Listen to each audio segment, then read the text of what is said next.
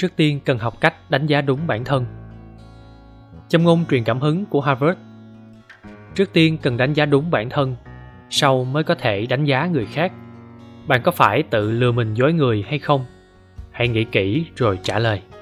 Trong cuộc sống, khắp nơi đều có kiểu người này. Rõ ràng chẳng quen biết nhau lắm, nhưng họ cứ cố tình hỏi thăm cuộc sống riêng của bạn hỏi xong lại dùng đánh giá cá nhân để nhận xét. Như thể cuộc sống của bạn vốn đã là một sai lầm, chỉ sống theo cách của họ mới là đúng đắn. Thực ra, bất cứ người nào cũng được giáo dục nghiêm chỉnh, đều sẽ không tùy tiện đánh giá người khác.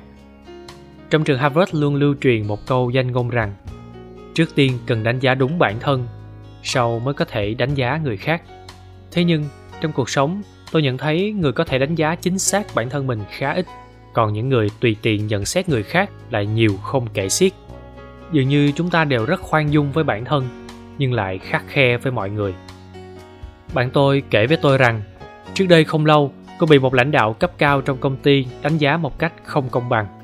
Thấy cô tuổi đời còn trẻ mà đã vào làm công ty nước ngoài, trong cuộc họp lại có thể đối thoại bằng tiếng anh rất lưu loát với giám sát thiết kế phía bên kia. Nên sau khi về công ty, cấp lãnh đạo bèn gặp cô nói chuyện hỏi cô học ở trường nào. Khi biết cô chỉ tốt nghiệp một trường đại học loại 2 của tỉnh nhà, đang chuẩn bị thi cao học thì rất kinh ngạc. Ông bảo, ồ, tôi thấy cô vào làm ở công ty nước ngoài. Tiếng anh lưu loát như thế, lại thêm tuổi đời của cô còn trẻ. Còn tưởng cô mới du học về. Nhưng cô tuổi này mà định thi cao học thì hơi muộn rồi. Tuổi này nên lấy chồng, sinh con, ổn định cuộc sống. Sau đó, vị lãnh đạo ấy còn tiếp tục dạy dỗ cô nhiệm vụ chính hiện nay của cô chính là lấy chồng, sinh con. Một người phụ nữ đến tuổi này còn muốn thi cao học làm gì? Học cũng như không. Sau khi đi làm, người ta đều nhìn vào xuất thân. Trước tiên luôn hỏi cô tốt nghiệp trường nào. Đã tốt nghiệp trường loại 2 rồi thì học thêm lấy bằng khác nữa cũng chẳng tác dụng gì. Thật ra trong cuộc sống của chúng ta không thiếu những người giống vị lãnh đạo cấp cao nọ. Chỉ biết dựa vào suy nghĩ của bản thân, rồi tùy tiện đánh giá người khác hoàn toàn không để ý đến cảm xúc của người nghe. Đó là điều rất không nên. Trong trường harvard còn có một số danh ngôn rất thường được nhắc đến, đó là suy nghĩ có thể tùy ý, nhưng diễn đạt thì phải cẩn thận lựa lời. Không sai, bạn có thể giữ nguyên ý kiến của mình đối với người khác, việc khác. Dù sao, mỗi người đều có tư tưởng và mục đích khác nhau, nhưng lúc mở miệng nói ra, bạn cần cân nhắc thật kỹ đánh giá công bằng với người khác hay việc nào đó vốn đã vô cùng khó khăn. Đánh giá bản thân càng khó khăn gấp bội. Rất nhiều người thường tự đánh giá mình quá cao, cho rằng năng lực và trình độ của bản thân vượt xa người khác, nhưng trên thực tế, biểu hiện của họ lại có vẻ như không biết tự lượng sức mình. Ở harvard, các giảng viên luôn yêu cầu sinh viên đánh giá đúng thực lực bản thân, mục đích chính là để sinh viên học cách tự biết mình. Bí quyết thành công của harvard. Tôi nghe được một câu nói việc ngu xuẩn nhất của nhân loại không gì hơn là tự lừa mình dối người. Chính xác con người quý ở chỗ biết mình, nhưng trong cuộc sống hiện thực, có rất nhiều người tự cho mình giỏi, song năng lực thực tế kém cỏi, vừa tham vọng vừa tự phụ. Người trung thực và thật có nội lực lại không dễ kiếm. Có nhiều người vì không gặp được bá lạc mà trong lòng buồn phiền, vì tài hoa của mình bị chôn vùi không người biết đến mà cảm thấy bức xúc. Thậm chí họ còn ngông cuồng cho rằng, nếu cho mình làm chủ tịch hội đồng quản trị mình sẽ là ông chủ ra dáng. Nếu cho mình làm giáo sư, mình sẽ thao thao bất tuyệt mà giảng dạy nọ kia. Có lẽ phân tích, chỉ bảo người khác thì dễ, nhưng tự phán xét bản thân lại quá khó. Việc tự đánh giá bản thân cần đến dũng khí, đồng thời còn cần cái đầu tỉnh táo và một trái tim bình lặng. Rất nhiều tác gia nổi tiếng ban đầu có thể chỉ là các tay viết không tên tuổi. Một kỹ sư cao cấp lúc trẻ cũng chỉ là một anh công nhân không ai thèm để ý. Một chuyên gia, bác sĩ đầu ngành thỏa xưa cũng chỉ là một y sĩ bình thường.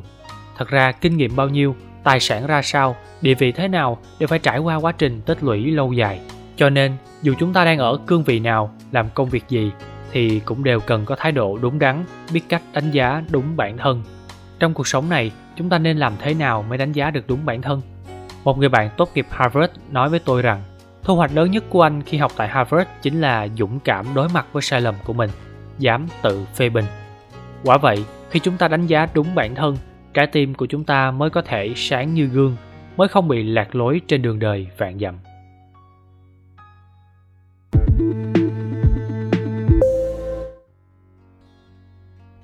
Không lưu luyến quá khứ, luôn giữ trái tim nguyên sơ. Châm ngôn truyền cảm hứng của harvard. Đôi lúc cần đưa trái tim về lại tình trạng nguyên sơ ban đầu, tẩy rửa tất cả ô trọc trong tâm hồn. Cuộc sống của chúng ta đầy ắp những sự thay đổi, giống như bạn leo lên núi, chắc chắn bạn sẽ phải xuống núi. Bạn đến nơi này thì rõ ràng rồi cũng sẽ phải di chuyển sang nơi khác. Bạn làm việc nọ xong cũng phải làm việc kia.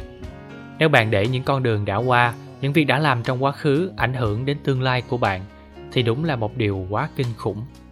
Cho nên, hãy để quá khứ trôi qua để có trong quá khứ trở về không của hiện tại bỏ hết hành lý lại để lên đường nhẹ nhàng tiến vào tương lai. Đó chẳng phải là điều rất tốt đẹp sao? Thế nên trong cuộc sống cũng như trong học tập bất cứ việc gì đã kết thúc cho dù là thành công hay thất bại chúng ta cũng đừng ngần ngại reset lại cho tất cả hoàn nguyên. Sau đó bắt đầu công việc mới bằng trạng thái hoàn toàn mới. Ở harvard trạng thái hoàn nguyên cũng thường được mọi người nhắc đến như một tâm thái cực kỳ quan trọng. Tôi còn nhớ có một lần, một vị hiệu trưởng Harvard đến tham quan Đại học Bắc Kinh. Ông đã kể một câu chuyện mà chính bản thân ông trải nghiệm. Mấy năm trước, vị hiệu trưởng ấy xin nghỉ phép mấy tháng, một mình đi đến vùng nông thôn phía nam nước Mỹ. Trước khi đi, ông dặn gia đình không cần lo lắng cho ông, cũng đừng hỏi ông đi đâu, ông sẽ định kỳ gọi điện thoại về nhà. Cứ như vậy, ông trải nghiệm cuộc sống một mình tại nơi xa lạ. Mấy tháng ở vùng nông thôn phía nam nước Mỹ, ông làm thuê trong các nông trại, đi rửa bát thuê cho các nhà hàng khách sạn – Ông trải nghiệm một cuộc sống hoàn toàn khác và ông cảm thấy vô cùng vui vẻ, nhẹ nhõm. Điều thú vị nhất là công việc làm thuê cuối cùng của ông, rửa chén bát thuê cho một nhà hàng. Ông chỉ làm 4 tiếng đồng hồ, sau đó ông chủ gọi ông đến tính tiền công. Ông bị đuổi việc bởi ông rửa bát quá chậm. Sau đó, ông quay về Harvard, trở lại vị trí quen thuộc của mình. Nhưng lúc này, ông cảm thấy rất mới mẻ, công việc cũng trở nên thú vị hơn nhiều. Điều quan trọng hơn là vị hiệu trưởng ấy quay lại cuộc sống trước kia của mình, nhưng với tâm thái không giống trước. Ông đã xóa hết các file rác tích lũy trong đầu ông bao nhiêu năm nay. Dùng con tim, cặp mắt mới để nhìn thế giới. Như vậy, tất cả đều bỗng trở nên thú vị hơn. Trải nghiệm này của ông đã mang lại cho chúng ta bài học thực tế lớn. Bất kể chúng ta từng làm ra bao nhiêu thành tựu, trên con đường phía trước đều nên sắp xếp lại. Xóa bớt file rác khỏi tâm hồn và trí óc, không nên lưu luyến quá khứ kể cả cuộc sống đã trôi qua. Nhịp sống trong xã hội ngày nay vốn đã gấp gáp, áp lực sinh tồn của con người cũng ngày càng tăng. Tôi và bạn bè bên cạnh luôn cảm thấy mỗi khoảng thời gian hoặc mỗi giai đoạn nhất định hay xuất hiện những cảm giác bức rứt đè nén kỳ lạ, không thể tránh khỏi. Lúc đó, tôi tìm rất nhiều phương pháp giảm tải áp lực cho bản thân, nhưng không mấy hiệu quả.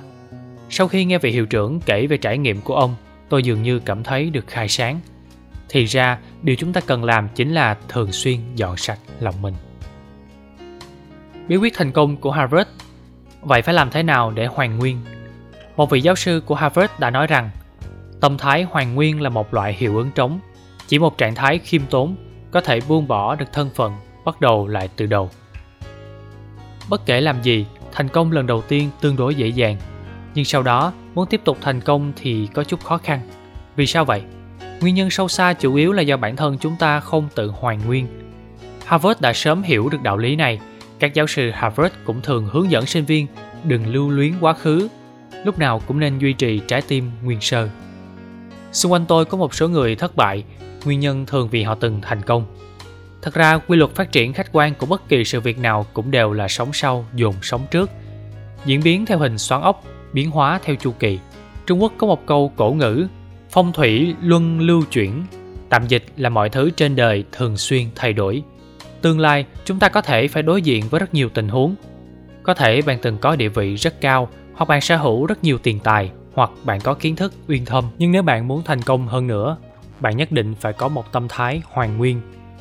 Vì chỉ khi có quay về thỏa ban đầu, bạn mới có đủ sức mạnh để tăng tốc hết ga hết số, mới có thể khiến bạn buông bỏ thân phận, cố gắng học tập kỹ năng và phương pháp mới Hãy nhớ kỹ, nếu bạn muốn uống cà phê, cần đổ trà trong tách đi mới uống tiếp được cà phê.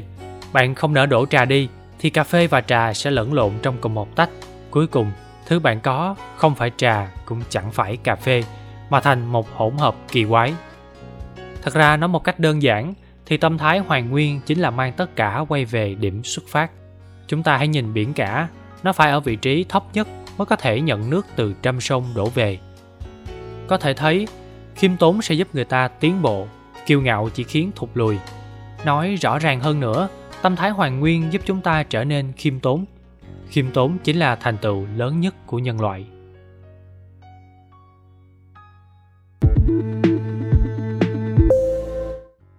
Muốn thành tài, cần thành người trước. Châm ngôn truyền cảm hứng của harvard. Có đức mà không có tài là loại bỏ đi. Có tài mà không có đức là loại độc hại. Có tài có đức mới là cực phẩm. Ở harvard thành người là nền tảng của giáo dục, thành tài là mục tiêu của giáo dục. Quan điểm giáo dục của harvard là lấy nhân văn làm gốc rễ bồi dưỡng thế hệ sau để họ trở thành nhân tài thực sự. Cho nên, giáo dục nhân văn là truyền thống của harvard và cũng là triết lý giáo dục hạt nhân của harvard. Tôi có một người bạn là giáo sư harvard. Tôi từng nghe bà nói, trong mỗi buổi lễ khai giảng, hiệu trưởng harvard đều đích thân bước ra chào đón tân sinh viên từ đó có thể thấy giáo dục của Harvard đầu tiên dạy cho sinh viên làm người trước. Đó là năm 1764, trong một đêm, Đại học Harvard bỗng nhiên bị cháy, ngọn lửa phần phần táp hết mọi vật xung quanh. Chỉ phút chốc, tòa nhà Harvard trứ danh đã bị hủy hoại toàn bộ. Tòa nhà Harvard là tòa thư viện, sách trong đó đều do ông Harvard quyên tặng sau khi qua đời. Vì muốn tưởng nhớ ông nên trường đặc biệt xây dựng tòa nhà này. Thế mà chỉ một trận hỏa hoạn đã cướp đi tất cả vì vậy, mọi người Harvard đều rất đau lòng và luyến tiếc. Trong số người ấy có một sinh viên tên là John. Cậu bắt đầu cảm thấy tiến thoái lưỡng nan. Tại sao vậy? Thì ra John là người cuồng sách điển hình. Bình thường cậu hay ăn ngủ trong thư viện. Nguồn tri thức phong phú trong sách đã hấp dẫn cậu. Nhưng thư viện có quy định khiến cậu rất khó xử. Đó là quy định bằng văn bản. Sách chỉ được mượn đọc tại chỗ, không được mang về, nếu không sẽ bị đuổi học. 5 giờ chiều hôm xảy ra hỏa hoạn chính là lúc thư viện phải đóng cửa, nhưng John vẫn đang chìm đắm trong một quyển sách. Cậu muốn đọc cho xong. Do vậy, cậu lén mang quyển sách ra ngoài. Cậu không ngờ đêm đó thư viện bị ngọn lửa thiêu rụi. Tất cả sách đều không còn, chỉ sót lại duy nhất quyển sách trong tay cậu. Mình có nên mang sách trả lại không ta? John ấy nấy khó xử. Trải qua một khoảng thời gian dằn vặt suy nghĩ, John bàn đến phòng thầy hiệu trưởng, ấy nấy nói Thầy ơi, Em rất xin lỗi, em quá ích kỷ nên đã mang một quyển sách của thư viện về. Xin thầy thu lại hộ. Thầy hiệu trưởng nghe John nói, vừa ngạc nhiên vừa vui mừng, xúc động nhận sách từ John và đáp Cảm ơn em đã giúp Harvard giữ lại được chút ít di sản quý giá này. Em về trước nhé. Các lãnh đạo khác của Harvard nghe được chuyện này ai cũng vui mừng, còn đề nghị khen thưởng John. Thế nhưng hai ngày sau, thông báo được dán khắp trường với nội dung không thể tin nổi John do không tuân thủ quy định của trường nên bị cho thôi học. Tin này đối với John nghe như xét đánh giữa trời quang. Rất nhiều thầy và trò của Harvard đều cảm thấy mức phạt này quá nghiêm khắc. Họ đều xin thầy hiệu trưởng cho John một cơ hội nữa. Thầy hiệu trưởng nghiêm nghị nói, John đã thành thật trả lại sách. Tôi cũng như các bạn đều biết ơn cậu ấy, cũng rất khen ngợi thái độ của cậu. Nhưng đồng thời chúng ta đều rõ cậu ấy đã vi phạm quy định của trường. Tôi buộc phải cho cậu ấy thôi học. Tôi phải chịu trách nhiệm với các quy định và chế độ của Harvard. Lời thầy hiệu trưởng quả có sức nặng, tất cả mọi người có mặt hôm đó, ai cũng tâm phục khẩu phục. Thầy hiệu trưởng mượn câu chuyện này của John để dạy cho toàn bộ thầy trò Harvard hôm đó một bài học. Bất cứ lúc nào đều phải làm theo quy định, phải quản lý được bản thân.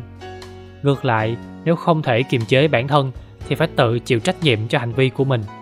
Đó cũng là nguyên tắc cơ bản mà mỗi chúng ta đều phải tuân thủ trong cuộc sống hàng ngày.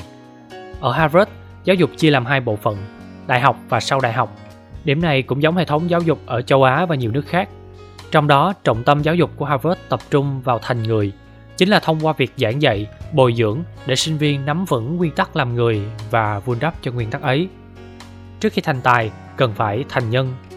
Nếu một người không hiểu rõ ý nghĩa của con người, thì người ấy đối với xã hội mà nói, nhiều nhất chỉ có thể đóng vai trò là của một công cụ, chứ không thể đảm nhận hay gánh vác trách nhiệm xã hội. Bí quyết thành công của Harvard Các thầy cô Harvard đều cho rằng chỉ khi hiểu đầy đủ về con người, sau đó trải qua một đợt huấn luyện nhân tài chuyên môn mới có thể trở thành tinh hoa phục vụ xã hội và phát triển xã hội. Đây là một trong những nguyên tắc cơ bản nhất để bồi dưỡng nhân tài của Harvard trong mấy trăm năm nay. Đến nay, nó đã trở thành truyền thống tốt đẹp của nền giáo dục Đại học Mỹ các nhân vật tinh hoa của Harvard cứ thế từ thế hệ này sang thế hệ khác, được bồi dưỡng dựa trên truyền thống này. Không dựa vào nguyên tắc, không thể trọn vẹn được. Quy tắc, kỷ luật có thể đảm bảo trình tự giáo dục và tính ổn định trong giảng dạy của trường học. Nó cũng giống như pháp luật, pháp quy đều có tính cưỡng chế. Mỗi học sinh sinh viên cần tuân thủ những ràng buộc trong quy chế trường học. Vì vậy, bất cứ hành vi vi phạm quy chế nào cũng đều mang tính phá hoại và phải chịu hình phạt tương ứng. Harvard có thể đào tạo rất nhiều tinh hoa như vậy là vì họ luôn thấm nhuần tư tưởng tuân thủ chế độ kỷ luật trong trường. Đó cũng là yêu cầu cơ bản giúp họ thành người. Trong công việc sau này, sinh viên Harvard đều có khả năng quản lý tốt bản thân, không làm những việc quy định không cho phép, không phá vỡ quy tắc và không tự do vô kỷ luật.